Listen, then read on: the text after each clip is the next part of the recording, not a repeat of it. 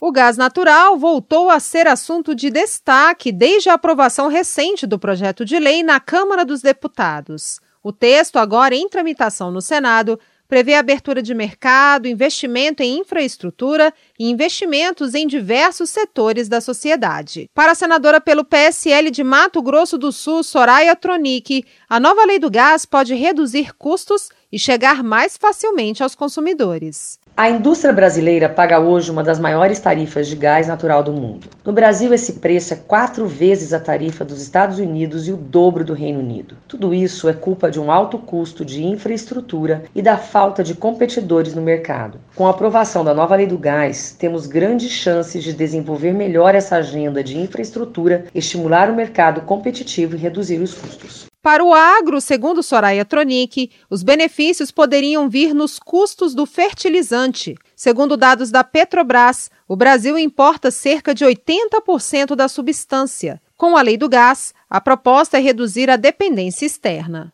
Para o agro, os ganhos com a aprovação do texto serão imensos, tendo em vista que o impacto poderá ser direto no custo de produção. Isso irá estimular o crescimento de muitos produtores rurais, além de garantir o abastecimento da mesa do brasileiro. O advogado e secretário da Comissão de Políticas Públicas da OAB Goiás, Eliseu Silveira, observa que a livre concorrência pode ser benéfica para todas as etapas de produção do gás. Se há muita oferta, o preço diminui. Se há muita procura e pouca oferta, o preço sobe. Isso é lei de mercado. Entre 2003 e 2012, segundo a Petrobras, o consumo de fertilizantes passou de cerca de 23 milhões de toneladas para quase 30 milhões, um crescimento de 30% no período. Um dos motivos para a importação maciça de fertilizantes é o alto custo da produção, já que o gás natural, um dos componentes do insumo, representa cerca de 80% do custo do produto.